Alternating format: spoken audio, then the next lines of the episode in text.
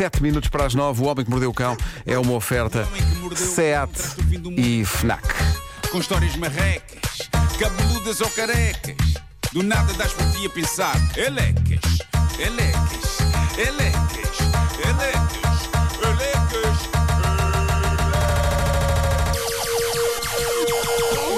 O homem que mordeu o cão traz-te o fim do mundo em cuecas. Título deste episódio: Expulso do jogo do amor por uma trufa branca fresquinha.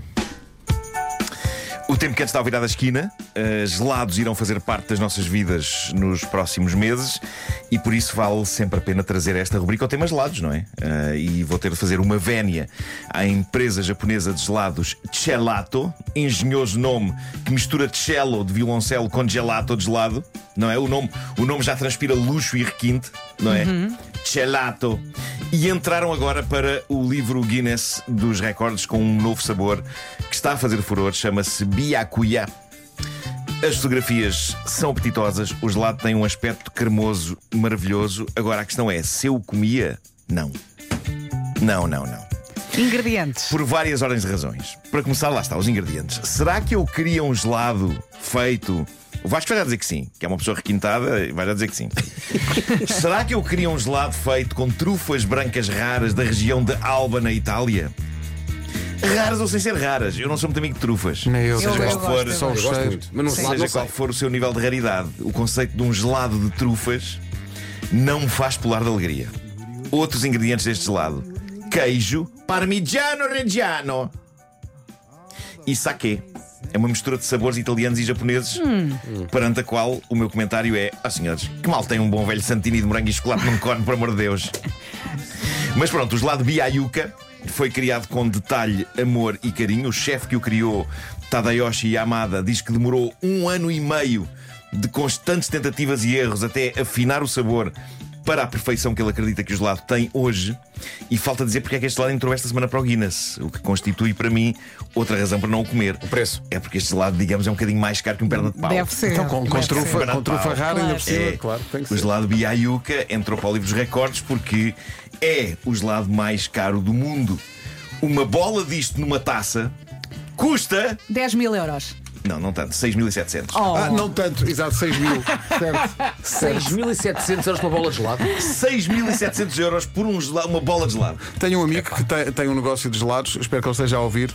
Estás a cobrar pouco, pá. Sim. Estás a cobrar pouco. 6.700 Adoro euros jogar ao quanto custa. por um gelado que tem trufa branca de alba. É nessas alturas que eu dou graças de ser uma besta sem sofisticação nenhuma. Deem-me morango e chocolate no Santini, homem. Tão bom. Ou uma vez o Vasco dizia, "Ah, um gelado de manjericão e eu, estúpido. E é manjericão, depois provei. É muito bom. E gelado de sésamo E era também é o muito bom. Eu, eu tenho, eu tenho uma espécie de fobia ao manjericão fora da pizza. Olha agora. Porque se for Olha um gelado agora. de manjericão vai-me lembrar pizza e vou vou achar estranho. É que- mas, porquê? Portanto, tu bebes um morrito Agora e lembra-te de pizza. metem manjericão em sumos, metem manjericões. E bem, manjericão é, é tudo bom. Manjericães. Manjericão é tudo bom. Às vezes ponho no Cerelac. Sim. Bom, eh, a história que se segue, enviada por um ouvinte nosso para o Reddit do Homem que Mordeu o Cão, apanhou-me completamente na curva. Que desfecho. A história foi contada por um ouvinte que no Reddit assina John Pix. O protagonista da história não é ele, mas sim um amigo de Saiu agora o quarto filme, não foi? Diz diz. Saiu agora o quarto filme. John Pix. John sim, sim. Pix, é verdade. Nunca vi nenhum. Nem John eu. Pix 4. Acho que tem a ver com o cão dele.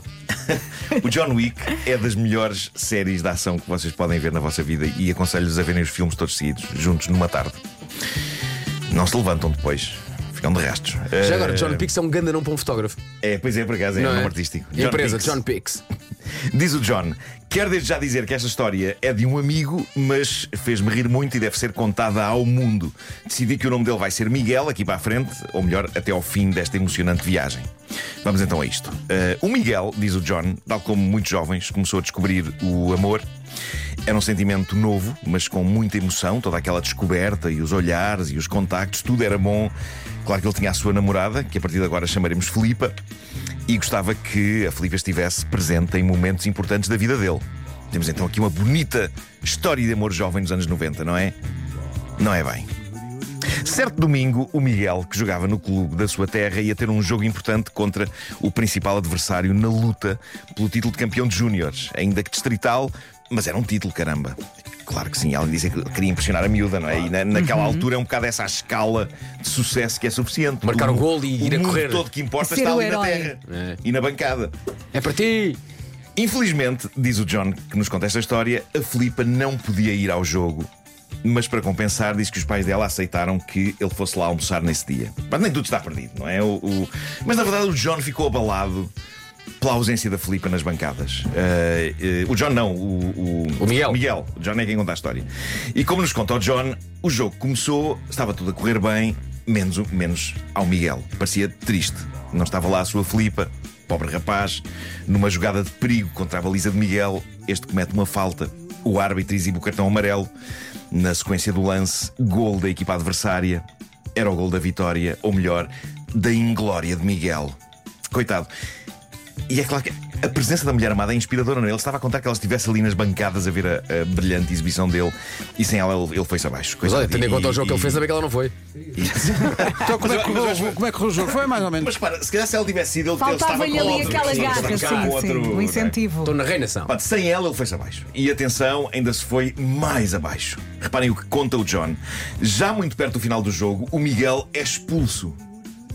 Sentindo-se injustiçado, chamou todos os nomes ao senhor árbitro, menos senhor árbitro. Agora, eu adoro a maneira como o John foi atencioso para com a natureza familiar desta rubrica, criando versões suavizadas de insultos horríveis, que vou partilhar convosco.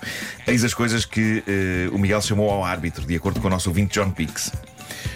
Bovino, do local alto dos navios. Ah, Toda a gente sabe que não se dava aquele posto de vigia lá em cima nos navios, certo? É, Sim, é sim. um, é um sítio para onde ainda hoje se manda muita gente. Para além de ser um vernáculo agressivo para uma pessoa se referir ao órgão sexual masculino. Rima com. alho. O John põe aqui mais um dos insultos que o Miguel dis- disparou contra o árbitro: suíno de excremento. Perfeito. E uma vez mais, obrigado, John, pela preocupação em eh, adaptar estes nomes feios a este programa, eh, do agrado de famílias.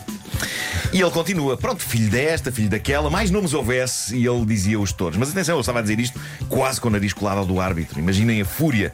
E o árbitro, claro, estava em choque, coitado. Pai, reparem na acumulação de frustração do Miguel. Ele não tinha a Filipa, a mulher amada, Não foi a um vê-lo dia. jogar. Não o jogo foi. começou a correr mal, ele começou a ficar irritado, acabou por ser expulso, ele estava de cabeça perdida, o desgraçado do árbitro é que pagou. Mas pronto, o dia só podia melhorar porque havia o almoço na casa da Filipa. Ah, é isso que eu te ia perguntar. O jogo foi antes do Pronto, almoço. Foi antes do almoço. O jogo foi de manhãzinho. É, um jogo Será matinal, que um jogo correu jovem. bem o almoço? em que ele ia conhecer os pais da rapariga que amava. E diz o John, quando finalmente chegou à porta da casa da Filipa para o incrível almoço que tinham preparado para ele. O Miguel sentiu uma indisposição, parecia que algo não estava certo. O rapaz mal entrou, ficou mal, não é? E, e- e a Filipa, muito preocupada, quis saber o que estava a acontecer. O Miguel disse que não podia ficar para almoçar, não ia ser bom para ninguém, dada a sua indisposição. A Filipa, preocupada, perguntou: Mas o que é que se passa? E o Miguel respondeu: Nada, nada, estou só mal disposto.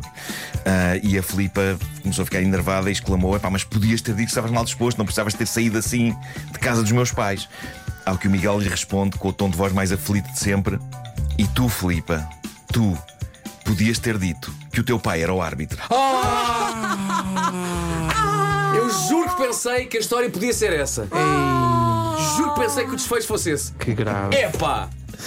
Imaginem a Só cena. mais uma vez. Ah! Mas, mas, é, mas é também karma. Imaginem a cena. Tudo É bem corre feito mal. que é para se Epá. dirigir com termos ao O árbitro. mundo é um penico. Tudo corre mal no jogo, É. este desgraçado. Ele descarrega no árbitro à bruta, chama-lhe todos os nomes. O que vale é que tem uma almocinha à espera na casa da namorada. Os pais dela querem conhecê-lo. Quando chega à casa da namorada, está lá o homem.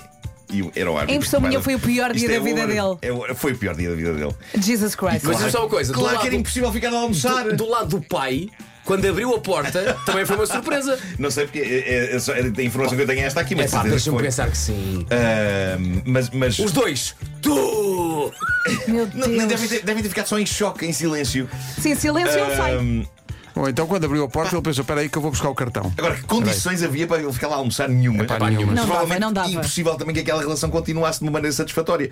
Ele chamou ao sogro bovino do local alto dos navios. Malta, como é que se sai disto? Se bem, olha, há uma regra Eu no diria futebol que que, é nem o, o que acontece dentro das quatro linhas, Epá, mas quando é- acaba o jogo, É demasiado grave. quando acaba o jogo, é É para demasiado perdoar. grave. Diz isso ao É, o- é árbitro. o sogro, é o sogro. Eu, eu- eu acho que nem um pedido de desculpas safava isto. Mas E repara, o- a partir o daí é John- sempre a melhorar. É. Não é? O John acaba a dizer um abraço ao meu amigo Miguel, entre aspas, que hoje não tem na sua vida a Felipe, entre aspas, mas é muito feliz com a família que construiu. Ah, e também ele é, hoje em dia, árbitro. Ai, eu não acredito. O que eu acho que é uma informação que ata o embrulho desta história de uma forma muito bonita com o Lanzarote. O destino já deve ter feito o Miguel ouvir tantas e tantas vezes o tipo de coisas que ele gritou ao pai da Filipa. Epá, e daqui a uns um anos. adequado e daqui uns mas daqui a uns anos terá uma filha. Sim. Filha essa que vai namorar, quem sabe, jogadores de futebol. Exato, o eterno retorno. Exato. É, É, pá, tão bom. e ele vai ouvir das Foi boas. uma grande história. O Homem que Mordeu o Cão, oferta FNAC.pt, onde chega primeiro a todas as novidades e muito mais. E também Gama SUV da SEAT, agora com condições imperdíveis em SEAT.pt.